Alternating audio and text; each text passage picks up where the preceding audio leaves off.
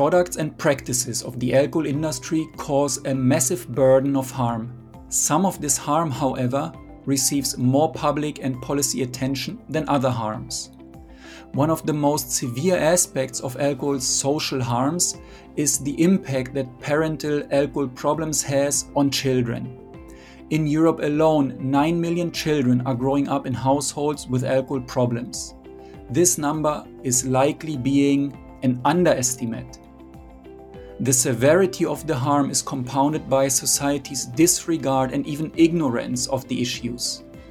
And that is why we dive into an in depth conversation today with one of the leading organizations working to bring change and protect the health and rights of children of households with alcohol problems.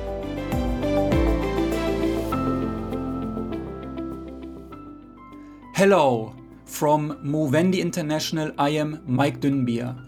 Warm welcome to the Alcohol Issues podcast. This is the third episode of our second season. Thank you for tuning in.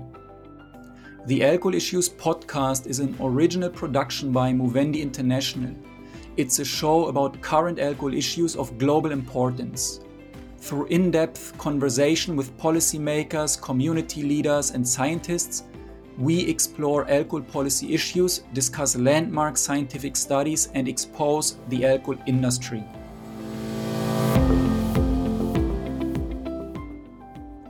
This episode is special because it's part of COA Week, the International Awareness Week to bring attention to the challenges children face when alcohol harm affects their homes.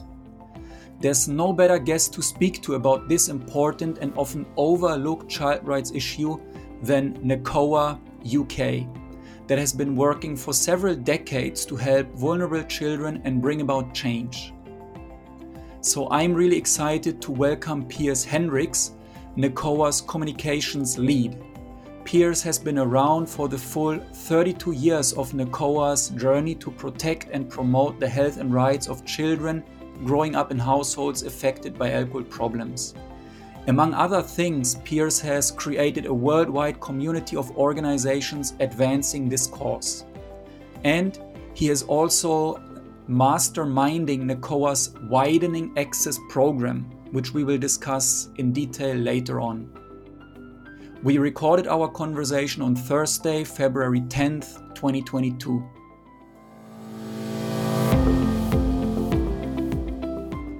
United Kingdom, 2.6 million children are growing up in homes with parental alcohol use problems. That is, one in five children are growing up in households that are affected by alcohol harm. Piers and I talk about the extent of the problem and what it's like for children to be exposed to alcohol harm in their homes. We talk about what the children experience and what parental alcohol problems actually means for children. We also discuss stigma, the importance of a child centered approach, and the lack of services and support for affected children and their parents. Piers shares about the groundbreaking work NACOA is doing and their two major projects. And we talk about the big picture to answer the question what needs to happen for change and who has the re- responsibility to bring about change.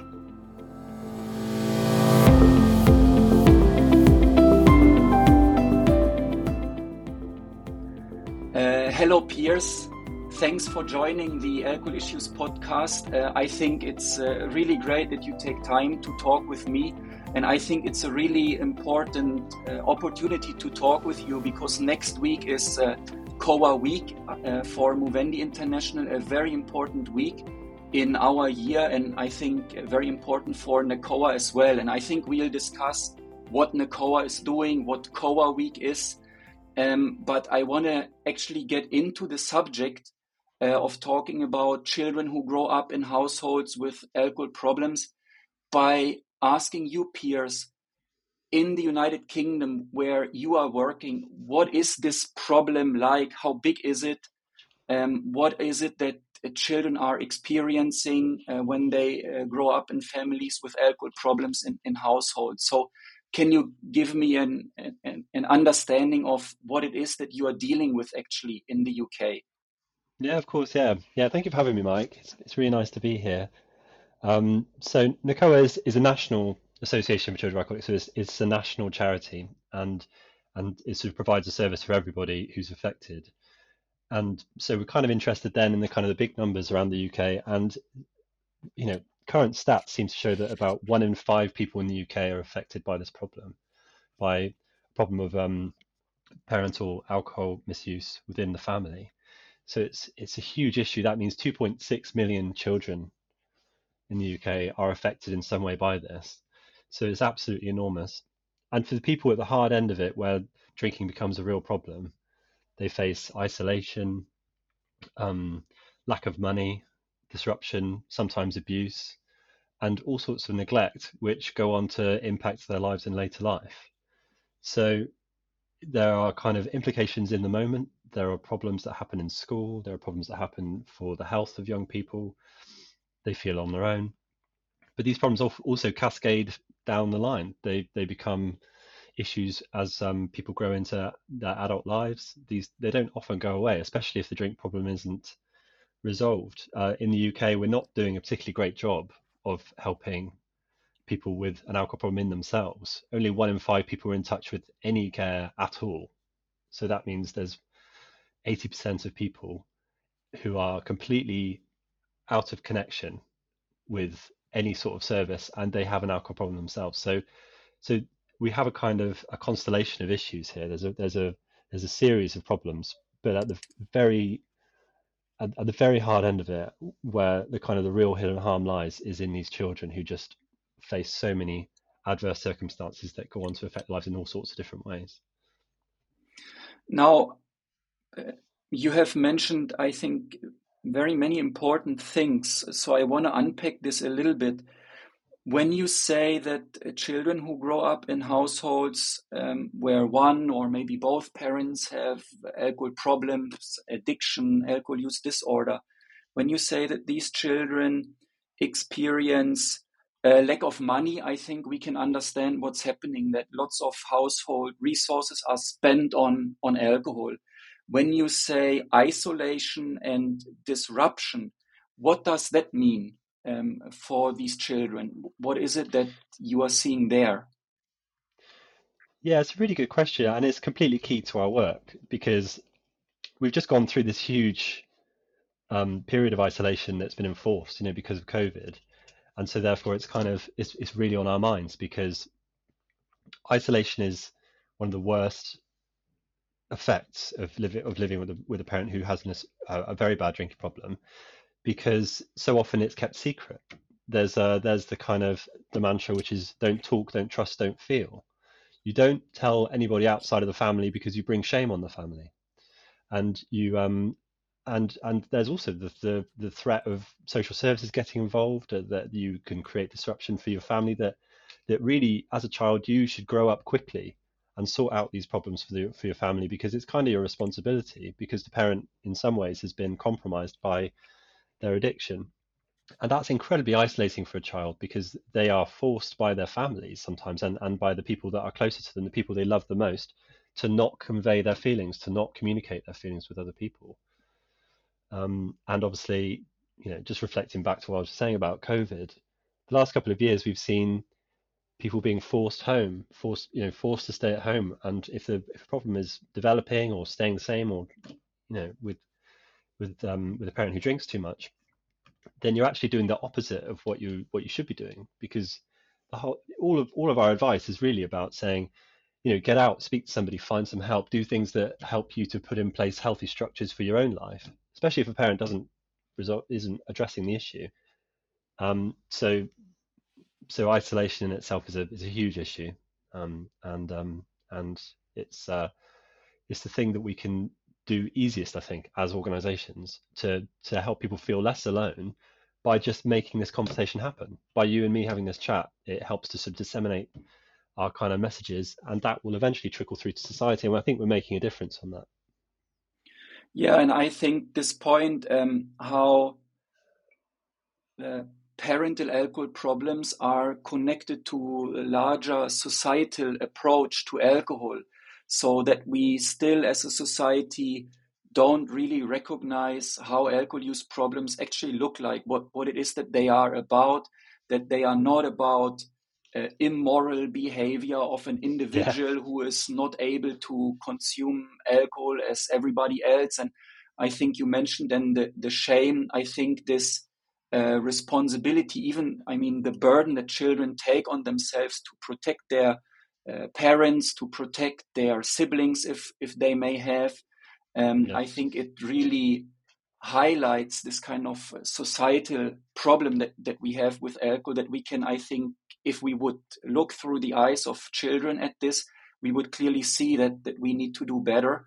And you mentioned also the lack of services, both for parents, but how does it look like for children? Are, I mean, 2.6 million children, one in five, uh, most of them go to school, even if they might have uh, academic problems. But are at least the children getting help, or how is it for them? Well, well, not enough for getting help. That's that's the truth of it, and that's a worldwide issue, and that's why kind of COA Week, Children Alcoholics Week, which has been running for 14 years, is is sort of an international movement because it's something we need to address as a kind of as a as a world because alcohol is so widespread. Um, but but talking specifically about the UK, it's it's a mixed picture, I'd say. Um, about six or seven years ago, we did a freedom of information request, which is a sort of a legal process you can go through in the UK to ask the government questions that it doesn't want to publicly answer. You can legally ask certain questions and they have to answer. And um, and we found out that not a single local authority in the UK had a had a plan for these children. So they had they had plans for alcohol, they had um, in their area they had plans for antisocial behaviour, they had plans for social services, you know, but they didn't have anything put in place for these children, which was just quite shocking. It really mm. shows the kind of the the neglect we've been um, showing these children. And and we did some campaigning, and we actually we were quite successful to get the government to put in place some st- strategy. And 2018 they announced a strategy, the UK government, to to everyone's surprise, and there was a little bit of funding put together, but there was more of an emphasis placed at a local level to create a plan, just a plan, just just what what happens if these kids get, you know, um, get put in front of a social service? What what do you do?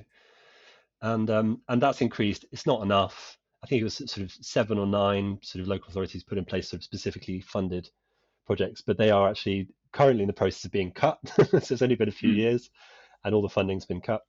Um, there is, we're slowly getting there, but in terms, but as as services go, there are kind of two or three national services. So NACOA is one. There's um, ADFAM, who are kind of a family-based charity who run groups, and there's um, a charity called Alcohol Change, who are a big kind of NGO charity. So there are some good charities around, but they're they're massively underfunded. We are the poor cousin of of of, of the health, you know, charitable world. It's um it's not something people really want to think about very much. Um, yeah. Because we have this narrative around alcohol, it's something we like to do, and we don't really want to think about the consequences. Yeah. And I think the consequences as a society we must face because I think you put it also very well that there are, of course, the adults who make the rules, um, the government, and then also the adults who uh, experience the problems with alcohol uh, on massive scale, uh, as you have explained. And then these problems cascade down, they affect children to the degree that children don't even find their homes as uh, safe spaces anymore. And so uh, that becomes, I think, a generational challenge where some of these problems, mental health issues that you have just alluded to so far, where they are passed down. And I think we will get back to this also to unpack uh, these things a little bit more. I think this massive neglect of these very, very vulnerable children. But you have already, I think, uh, given me a good transition um, to NACOA. What is it? Can you explain a little bit more in detail, a little bit more broadly? What is it that NACOA is uh, working on? I think, I mean, I follow your work, very impressed and inspired by it.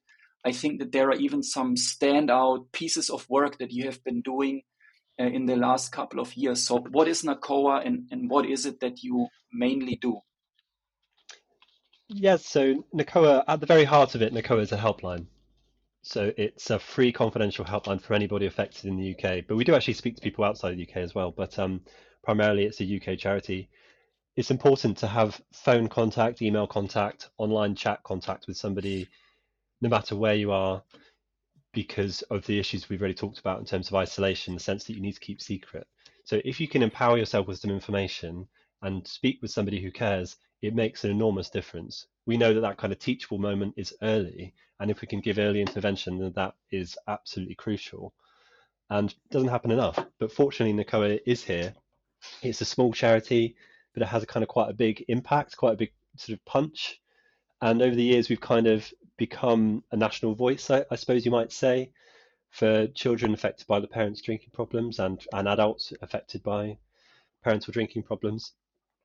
And and so we've so as well as our kind of our crucial services, which are helpline based, we also do sort of campaigning in Parliament, in public, in the media, to share stories really, and that's a kind of a big part of our our work these days is to share stories and to to help people just be able to make connections with the but you know between each other and and with our organizations so that they can not feel alone so helping children um, directly, so to say, providing support, yeah. helping them to understand the situation they are in, helping them understand that they are not responsible uh, or the cause of uh, their parents' uh, problems, and then also changing the national conversation, the, the national awareness.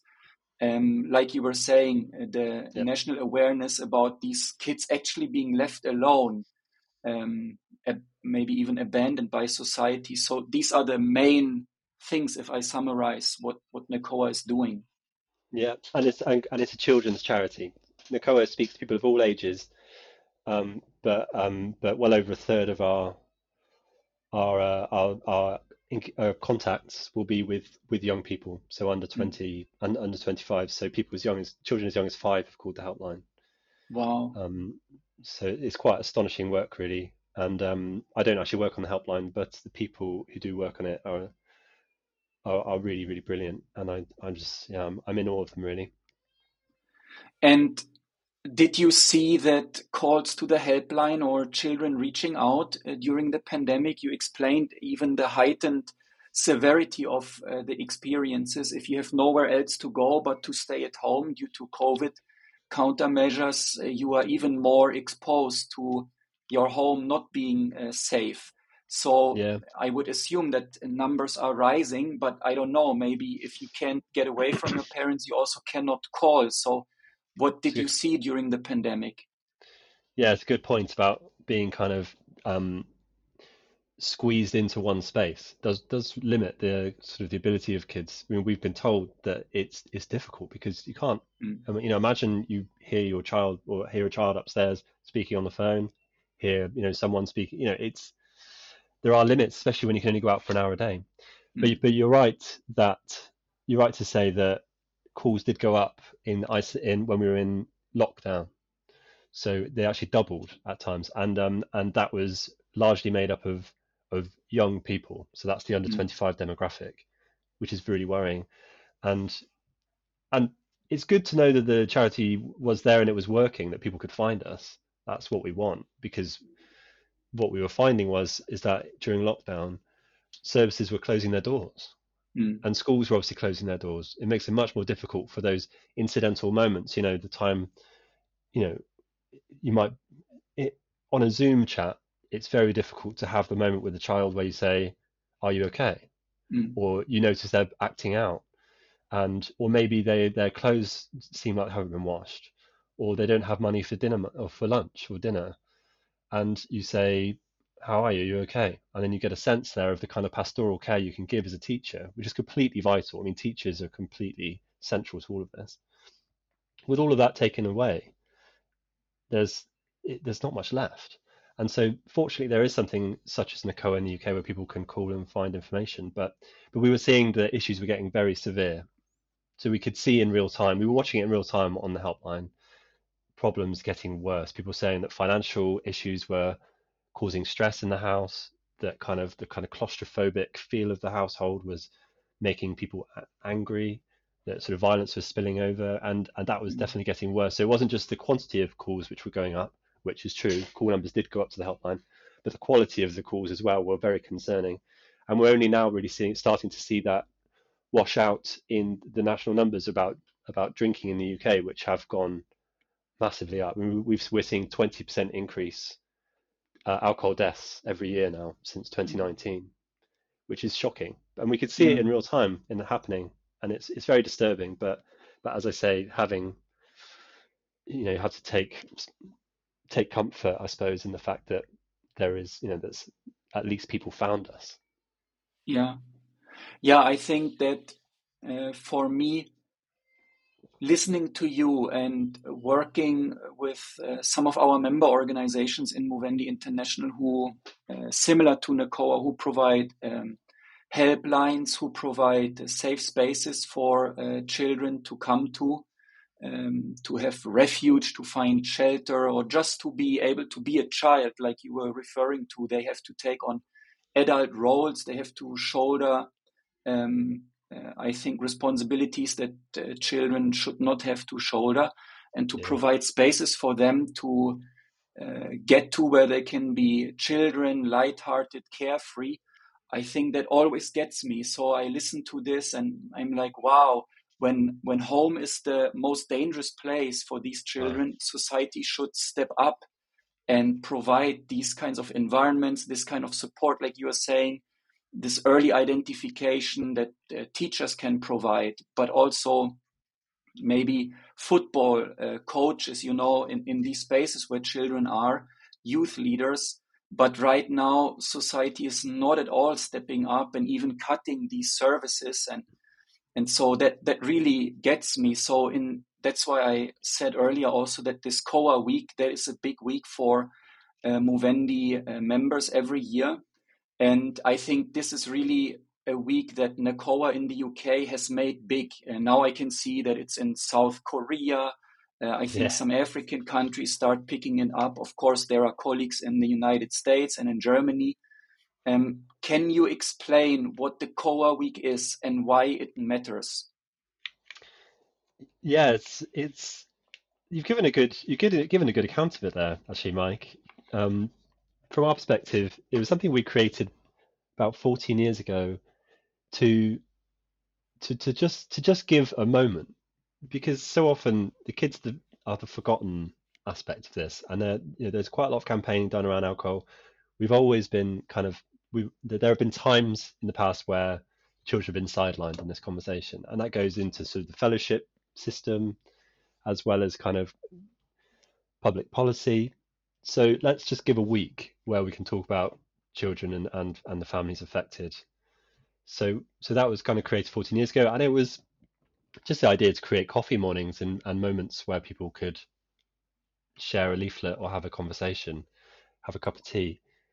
And but over the years it's grown a lot and it's become a sizable social media movement which is really nice. People tend to share on their personal stories but also organizations and some organizations are every year people pop up i don't know i don't recognize i'm delighted to know that they do some stuff you know because i feel i've been in the space for ages i feel like i know everyone and then suddenly you find out here's another organization that do some great mm. stuff and you can find out about them so that's really important there's also this huge international contingent, as you say now. I mean, you're you're you're a part of that. I mean, you're you're essential as I am, you know, to all of this, because it's all about kind of making those connections with people who are affected. And so, whenever anyone takes up this mission, you can, you know, just by by making one sort of um, light bulb moment, we call it in the UK. You know, that light bulb goes on, and you have an idea with somebody affected, then you've done your job. And what we've managed to do is to spread this not just around the UK but also the world. It's like you say, is Africa, South America, Brazil, US, uh, India, South Korea have come on board as of last year. We've got a new uh, uh, we've got uh, a new organization just joined from Finland. So there's a COA Finland this year for the first year. Every year is kind of growing, growing, growing, snowballing. I noticed the Finland numbers are one in four, so they think it's is, is, is, as bad in Finland as anywhere else in terms of alcohol misuse and families. Yeah. So so it's um so it's a chance to just give just to shed some light on this issue for a little while and and also share amongst countries about our wisdoms. And and we can we can take we can sort of learn from each other's differences but also take warmth and um, from each other's from from that sense of familiarity that we can that we're all kind of connected in some way across the world. Um, and you know we're not just alone in this country but we're we're not alone around the world. There are people like us everywhere. Yeah. Now we have mentioned this uh, NACOA and COA week so the COA uh, you said earlier also Piers the children of alcoholics term and I want to ask you about the term because um, I am a little bit uh, unsure whether to think it's a good term or it's a, it has some issues. It's a problematic term. And let me ask you like this. Um, the other day I read uh, a story about Wayne Rooney, maybe one of England's uh, best yeah. football players ever um, and for I think a few years even one of the top international players. And the story was that uh, he has uh, talked about that he actually consumed lots of alcohol uh, during his uh, time at Manchester United. And I was struck by Wayne uh, saying that he he was not an alcoholic. He didn't have an alcohol problem, but he was planning when he could, you know, binge consume alcohol there and three four days when when he maybe didn't have a match coming up. And I, for me it just symbolized this uh, problematic societal way of identifying or not being able to identify what an alcohol use problem is and what an alcoholic is because i can understand where wayne is coming from that in our societies we think an alcoholic is a homeless person who really doesn't have their life together anymore and Wayne thought, well, I am not that because uh, in a few days I'll be on the pitch and, and I'll score goals and I'll lead my team to victory, so to say. So I must have my life together. But here he is anyway talking about, I mean, this is not normal behavior for a high performing professional athlete. Um, the best ones uh, uh, don't uh, consume alcohol like that during the season at the at the peak of the most important part of the season. So I thought I can bring this, you know, just these reflections to this conversation where, on the mm. one hand, I think Children of Alcoholics, COA, is part of your name, is part of the week. And part of your success is that this has been established a little bit, uh, not to the same degree, but like dry January. You just need to yeah. say it, and people have an idea of what it is and why it's good, so to say, what it does. Um, but on the other hand, we we keep saying alcoholic, like we are labeling people's experiences, and they don't really reflect what the problem actually is about. And I wanted to hear what you are thinking about this, whether you are um, talking in in NACOA about this, how to get away from the stigma around alcohol problems, where I think the term alcoholic might contribute but still, you know, having a good term that establishes that there are children that are affected by parental alcohol use problems. So, uh, what is your thought process around this, Piers? Yeah, it's, it's, it's something obviously we know very much about. It's um uh, I, I I take on everything you say, and actually, the Wayne Rooney example is a really good one because he, uh, as you say, he said I didn't know if I was an alcoholic or I don't, I don't think I was an alcoholic, or that there's this kind of threshold, a magical threshold that somebody re- that reaches and and tips over into becoming an alcoholic or an alcohol dependent. I mean, those those unit those things do exist. I mean, there is the audit test, so there is yeah. kind of a unit basis where you would say at some point you become an alcohol dependent, which roughly people would say would be an alcoholic. but and but I mean the but the, the sort of the quality the quality of that issue that you, you talked about with with Wayne Rooney is I, I didn't think I was or I didn't didn't know I was. And actually on the helpline, one of the one of the things we hear again and again is I don't know if my dad or I'm, I do not know if my mum is an alcoholic or I don't think mm. they are. And then you have to be able to sort of have that conversation where you say, well, well, let's let's leave that term aside and let's talk about what's happening, what's what's actually the, the presenting issues. And then you get into the, the real conversation. Then you get to the heart of the issue. And very often you find that there's a kind of a gray area. That maybe it's binge drinking. I mean there's a binge drinker and alcoholic. They might consume the same number of um, uh, units per week uh, on the audit test, but they might not be kind of drinking in the morning. You know, how do you qualify these things? And it's an incredibly tricky area of grammar. I mean, my as, my other side of my life is in English. Like, uh, I'm also a lecturer in English uh, for Cambridge University, and I I don't know how you get around this issue whilst keeping the children at the front because you need to have a subject and an object and and the subject is the children the object is the alcoholic in that in that term so either you extend the the the, the adult um, noun exponentially. So you either say child of an alcohol dependent parent and then lots of people don't like that. And it also isolates people whose parents don't qualify as alcohol dependent. So you'd have to say child of um, child of somebody with an alcohol problem. And then all of these words are kind of piling up at the end of the term, which kind of really shadow the child. So, so it's it's a difficult aspect of grammar that a subject needs an object, and the object very often is um, is um, an, an abbreviation. So it kind of contracts a whole load of ideas, a whole load of issues into one particular word. Now we have an issue around the word alcoholic, in the sense that it it brings a kind of a cultural baggage. We all have an um, that, as you say, there's this misconception of park benches and you know homeless people and you know the, the, degeneration of of morals all sorts of things. Um and we, and we accept that. And so what NACOA tries to do is use the mixed register so if you read any of our stuff NACOA isn't saying children alcoholics everywhere. And if you if you look at the kind of the language we use it it's mixed. But it's very very important. And i stress this you know as with everything i have that being a child affected by these things is a thing. And you have to have an identification in some sense. You have to give some kind of short term which means something to people in in the moment. And and child of alcoholic children of alcoholics is the term that people have been using for well over you know a couple of decades. To change it, you need you need we need a um a reasonable alternative, and there aren't any reasonable alternatives in terms of that problem, as I said, where you need a subject and an object. So, child yeah. of an alcoholic to keep the child at the front, or at least balanced against those parents, you need to have that that abbreviation. And so, yeah, so it's it's a question that is constantly coming up. Um, personally, I feel that there's a huge amount of time put into the framing the language stuff, which could be put into other work.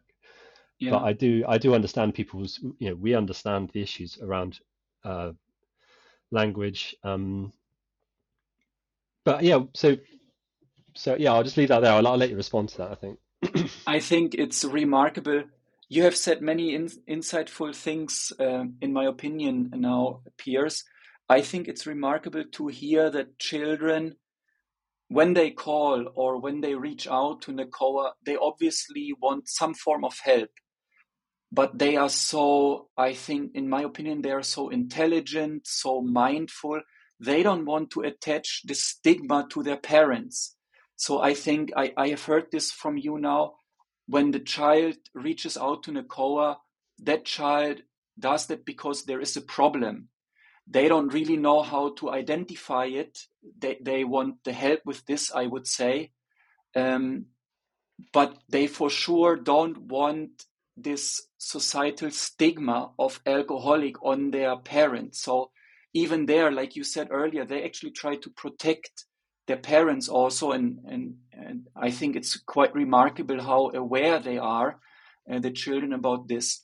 And so I take from this conversation, I think this is really insightful because I take from it, yeah, this is a great point that the children need to be in focus, their experiences and I think we as society, we have to create bigger space that, as you were saying, it doesn't need to be alcohol dependence or addiction that causes the problematic experiences and where the kid doesn't feel safe or where they start worrying about their parents can be binge alcohol consumption or can be some other way of, of alcohol consumption.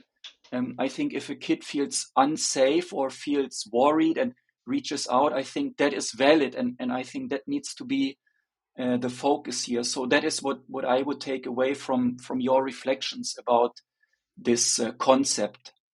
Yeah, it's it's um it, it's the most difficult part of our work. This, I mean, and it's and in some ways it's kind of the most it's the most frustrating part because what you really want to do is talk about issues. Um, and I think, um, and this is an issue, but I, you know, I think it, it can't it can't be underestimated that the way that people find services is by using a short search term.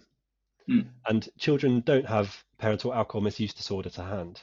Mm. They don't have alcohol dependency to hand. They have the word alcoholic because that's the language of normal people. And I and I do think, you know, it's that that can't be under understated really because that's how people find NACOAs by searching that term. That's the term that people search. You know, our Google Analytics show that that's how people find our our support and our and our our work. So you know, let's not.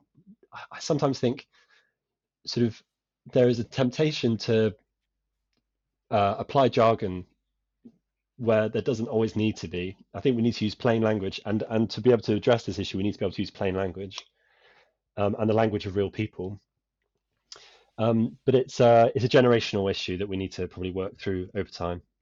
Yeah, and I also take your point that um, it's. Uh, I mean, you work with it um, in in your other part of uh, life. Language, language matters. Language uh, also helps uh, shape norms and understandings. But it's also important, or not but, but at the same time, it's important to focus on the important work that needs to be done, especially in this context of this vast gap, uh, this vast lack of services, of support for these yeah, children. So then let's get back, let's take this uh, key uh, point and let's get back to discussing a little bit more about uh, the important work that NACOA is doing, Piers. What are some of the biggest initiatives um, that NACOA is working on? I have to say that uh, maybe you can tell me a little bit more about this manifesto that you've been working on. I think you have done tremendous advocacy work with members of parliament. So I'm interested in this manifesto. And uh, I think you are involved in the widening access uh, project as well. Maybe these are the big things you're working on. Maybe I have missed some some things. So, what are the big pieces of work that you are moving forward? Yeah, no, you're right. I think those two things are probably the in terms of my my work, that's really where a lot of emphasis is. So the, the manifesto is um, is actually the kind of the mission statement really for the APPG for COAs. So that's the All Party Parliamentary Group Children of Alcoholics. We've been very successful, and so it gets back a little bit to language stuff at communicating this around the UK. We've, we've actually got we've actually had a very good sort of impact, and it led to some strategy initiatives in 2018. Uh, that's so Piers, but there is actually, I think this is important, there's actually a specific group in the UK Parliament that pays attention to yeah. the issue of COA. Yep. I think yep. that is remarkable. That might be one of the few countries or the only country in the world where there is this kind of infrastructure and political commitment. Yeah, it is. It is. It is. It is remarkable, isn't it?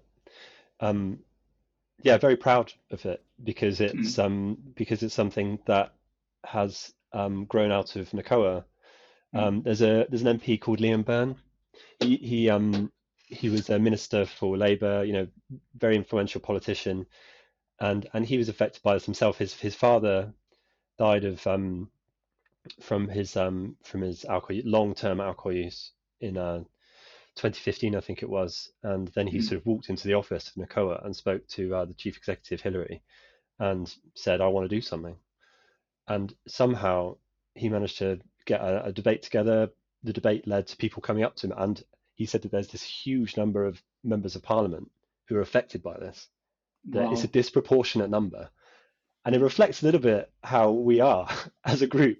That there is a lot of overachieving happening because you're making up probably for something that happened in your childhood that you know you've always had to strive to be as best you know as best as you can or to be the hero child anyway so there are lots of mps who sort of reached out to him and they created this parliamentary group which is a formal thing it's a structural thing so it's part of our government of our parliament now not part of the government part of the parliament and um, and we hear we hear evidence and we meet every year at least once to to share experiences and also prepare policy suggestions for the future. And as I say, because because we had that kind of specificity, because it had a clarity of purpose, it, it was impactful and it's and it's led to real change, genuine change.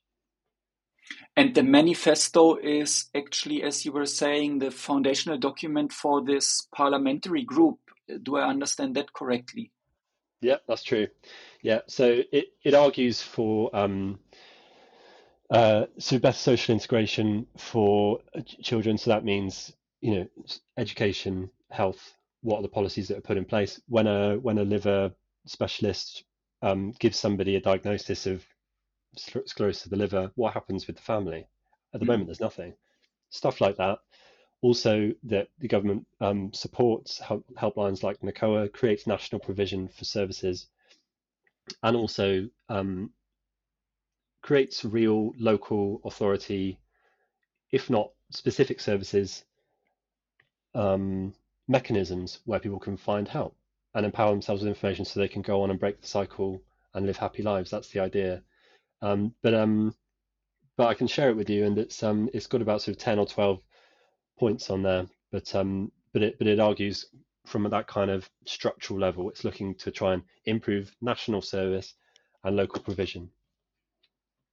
Yeah, excellent. I think we can put a link to even the parliamentary group uh, in the show notes, and then I think the manifesto uh, that should be put in the show notes. And I think it's really good to hear that now you are working on advancing solutions to actually closing some of the gaps in service provision and in uh, uh, making more help available to more people.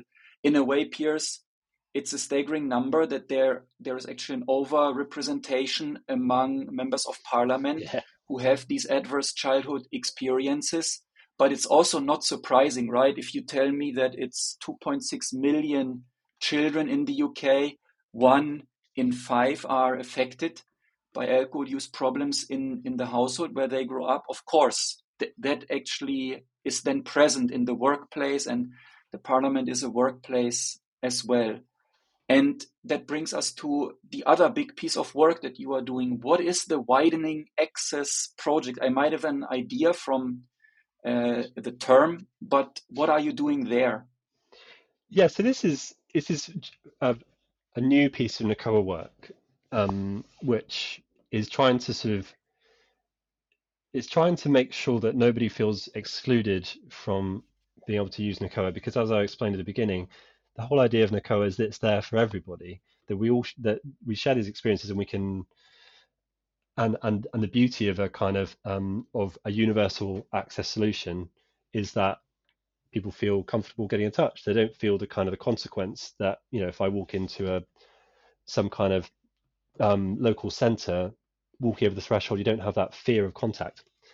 However, maybe there are underrepresented underrepresented um, minority groups, ethnic groups mm-hmm. who who go through these problems but don't find help. Mm-hmm. So we want to ask question why, and that's that's the process we're in at the moment is asking why that might be. So gathering information, doing some research, um, we're doing that specifically with uh, Punjabi and Sikh people in the UK. So mm-hmm. actually, there's um, we could talk about this for a while, but um, but to put it to put it quickly, Punjabi, the, like the the Sikh religion, it, it, it, it prohibits alcohol in theory, but socially there is a huge emphasis on alcohol in terms of social structure, in terms of um, uh, hospitality, in terms of weddings, and there is a very very large instance of of alcohol problems in in Punjabi and Sikh communities, but they are massively underrepresented in terms of people finding help. Mm. That goes at all levels, social like at local level, at national level, at AA, um, within um, um, you know um, uh, National Health Service provided alcohol care. So so why is that? And it because we can see that the stats tell us one in four people are affected by this problem in, in Punjabi and Sikh communities. So it's a more severe problem than at a, at a wider national level. Yeah. Now, it seems like that maybe there is even more shame placed on these families around alcohol problems. There's even more stigma. There's even uh, there's an even greater sense of um, omerta, protecting the family, keeping the family secret. Yeah. Um, so we need to understand why that is, and and partly as well, it's just about being able to reflect people's experiences. So that's something the COA does very well. Like we show stories, we don't we don't sort of show one particular type of experience because given an given an equal opportunity given an equal, equal opportunity environment, which alcohol very often is, it's everywhere. Alcohol doesn't discriminate by your culture, your wealth. It's something that transcends all of those things. Yeah. And yeah, so uh, so we need to do better to be representative as well, and that's not just a it's not a tokenistic thing. So it's not something we just do in a trivial sense. We don't just sort of put out some images and some text. We um we, we want to really find out about this issue and then be able to reflect it better because we know that people go to our website and then they'll they'll write Punjabi Sikh into the search bar. If they don't get a response, what do they do? They think this isn't for me, and then they go somewhere else, and they might not even find help for themselves. So that, um, and that the idea for that is that we will um, grow this over time, so we can start to look at other communities. So we're interested in maybe um, people from Jewish backgrounds, um, people from um, from uh, African backgrounds as well. So this can go on and on, and and maybe you know it doesn't have to necessarily be about um, minority racial um, aspects. It can also be thinking about kind of LGBT, those kinds of things as well, where uh, relationships with alcohol might might look similar but have some crucial differences. Yeah, I I'm thinking now next Monday uh, for COA Week, we have an event um, with the title No Child Left Behind. And I think that's what the widening access uh, project yeah. is really about. That I think you have described it really well. It's so, uh, I think, remarkable to reflect that, yeah, th- there is overall society, like the majority society, and then in subgroups, in minority groups, the problem is even bigger. And I mean, the problem in itself overall is really big. And then, like you were saying, one in four uh, among the Punjabi and Sikh community are affected here. So it's really about leaving no child behind, making uh, these services available. I think allowing people, like you were saying, to find themselves in the story of, of another person. Yeah. I think you guys do a great job of making also these stories available, I think it reduces even this kind of sense of isolation where the kids, you know, they try to bury the secret, protect the family, and then they, by definition, they don't talk with anybody. So they don't know that it's uh, one in five or one in four.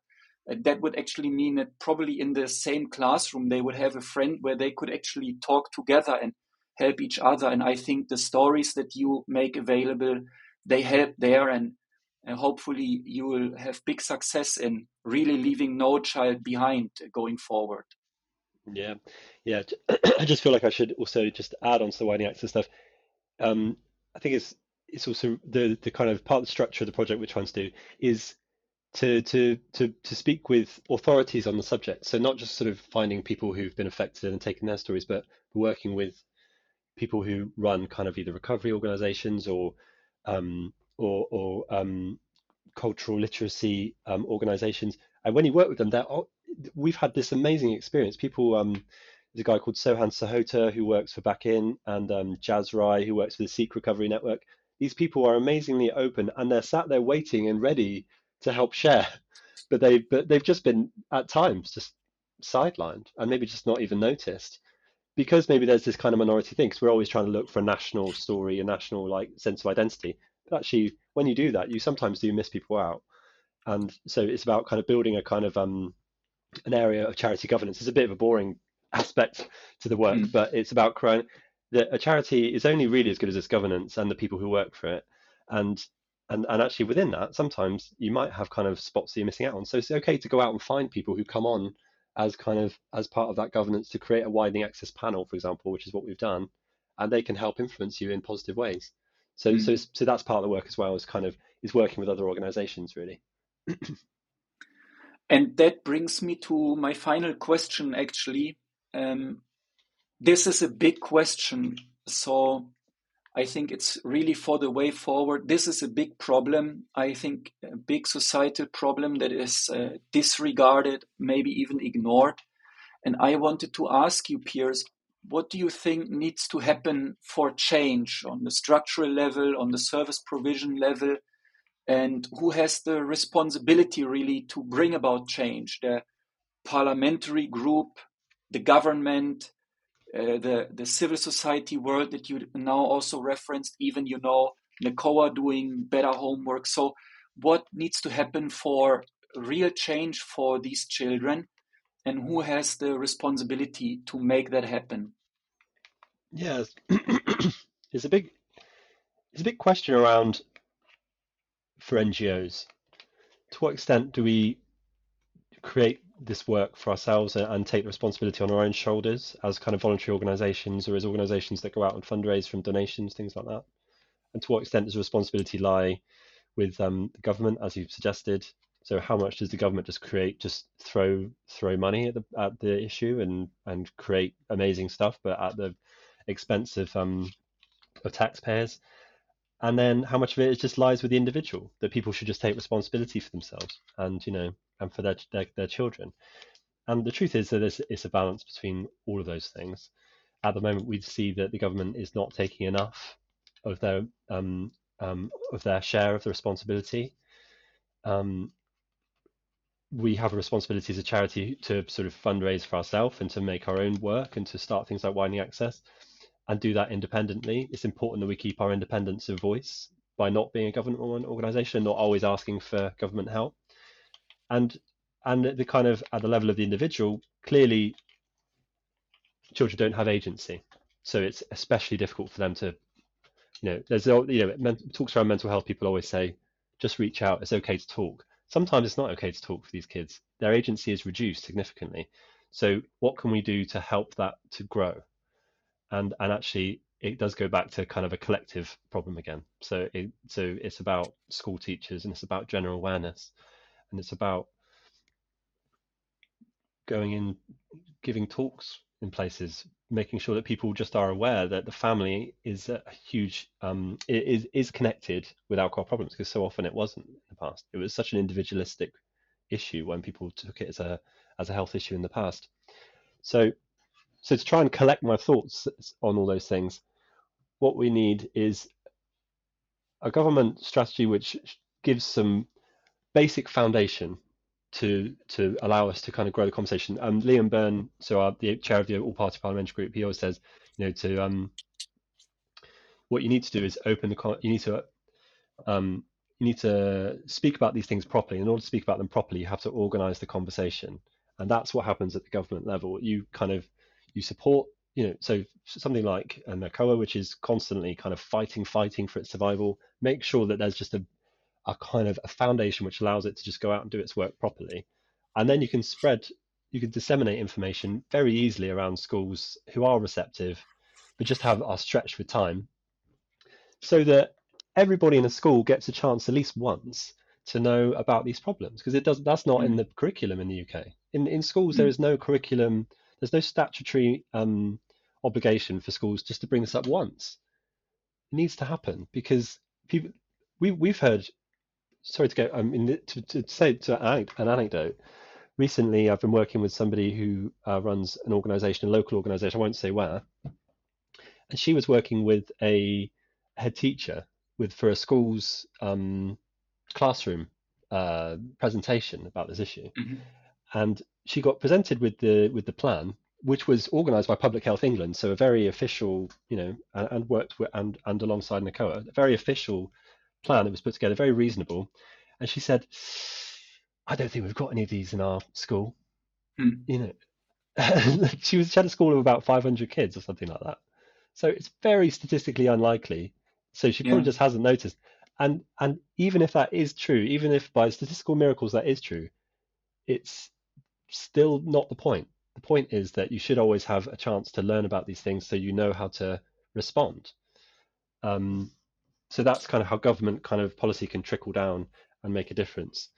Yeah. Because then, because then it empowers individuals to be able to help each other, to be more socially responsible, to to not speak um, disparagingly about alcohol, which I think is really the big problem. When we talk about the word alcoholic, I think the real issue is around stigma around the issue itself.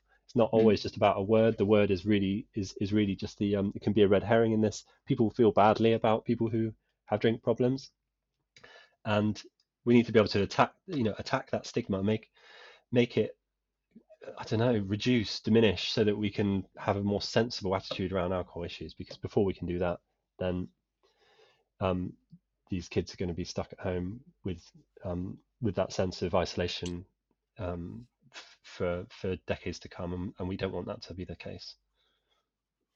I ask you a very big question, and I think you have given a great answer. So I was even drawing here for me a little scheme. I have actually six elements uh, to the scheme. I think they are all interconnected, like you were explaining also, uh, Piers. So I think what needs to happen is the discourse and awareness need to improve discourse needs to improve awareness needs to be raised needs needs to increase um, of that the problem exists how big the problem are what can be done uh, about the problem that children grow up in households with alcohol problems. That is then feeding into better identification where you this example in, in the schools where like you were saying also earlier uh, during the pandemic uh, i think the chances were reduced that uh, uh teachers could identify that something is off uh, with this uh, child with this student. So identification i think is connected also to the level of awareness that that teachers even students who train to become teachers should be probably trained in in this. that's what some of our member organizations are working on. Then, of course, as you said, services. So actually, to provide real help um, that is uh, very much needed. Mental health support, support for uh, children, support for charities that, that do this uh, work, like you were explaining. Uh, I noted down spaces so some of our member organizations they work with really providing safe spaces, free, carefree spaces uh, for for children if home is not safe. I think the pandemic has really highlighted how important that is.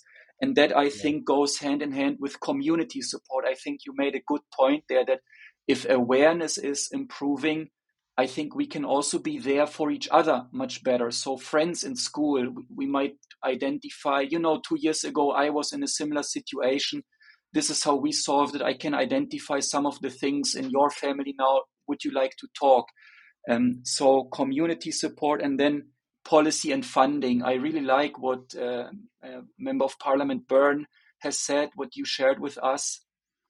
Investing you know, increasing the price uh, helps, of, of course, reducing the problem.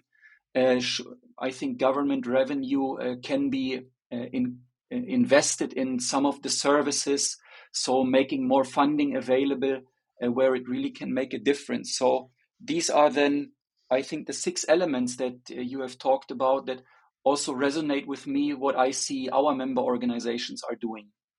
Yeah. Yeah. I think I think you're right. Yeah, spaces spaces is that's that's a crucial crucial point as well. I don't think I've necessarily gone into that at all um, any as, as much as I might have, but um, but creating a safe space, it can sound like um, it can sound like a bit of a nebulous concept. It can sound like something that doesn't sort of a bit a bit um a bit cloudy yeah. as as a concept, but space is is more than just kind of ground on the floor. It's it's about it's about kind of creating, as you say, a moment where you're not completely consumed by the problems in your life. We all need that, but um, and then for, for children, it's especially important. And and actually, it's the time when those spaces are should be most open to you. And and what we're looking at here is is is very often the opposite of the case. That actually, home, as as you to put, I think you phrased it really nicely early on. You said that you know home in some ways is the most dangerous place. I mean, can you imagine that feeling as a child? It's um mm. that that that you don't know what you're going to find when you open the door. You put your key in the lock. What am I going to find? Completely unpredictable. That's your safe space. It should be, and it's the opposite. Yeah. So it's uh it's not going away as a problem, but what we can do is help to alleviate those issues. And as you say, how do we, if that if that home space is not quite right, how does this uh, as a society can we create spaces? And that can be through an email. It can be through um, physical places in schools, school nurses, those kinds of things. But um, but if we could turn our attention to that, then we'll make a massive difference. I know that for sure. And I think this is a great reflection to wrap up our conversation today around spaces.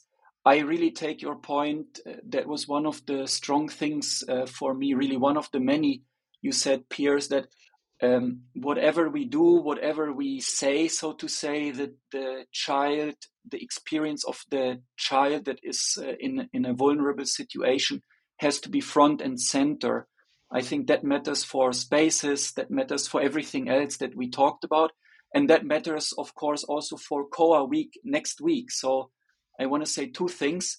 Thank you very much for coming on. This was a fantastic conversation.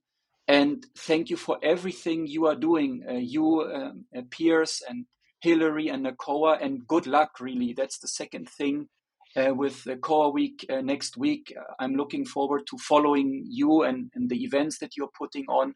So thank you very much, uh, Piers, and good luck for next week. Thank you, Maik. We're huge fans of Movendi. Anything we can do in the future, we're here for you. Thanks to Piers Hendricks and NACOA for taking the time to talk in depth about the reality of children growing up in households with alcohol problems and what society can do to better protect the health and rights of vulnerable children. This podcast episode is part of Movendi International's work to raise awareness about alcohol's social harms and bring about transformative change for children of households with alcohol problems.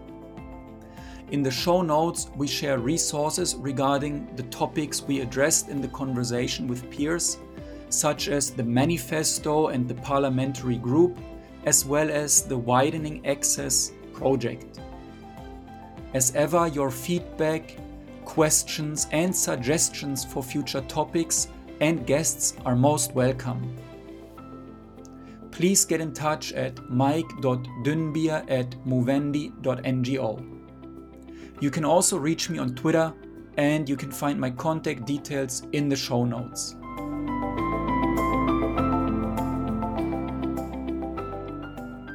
The Alcohol Issues podcast is made by Arin Pino, Taraka Ranchigoda, and Kristina Sperkova.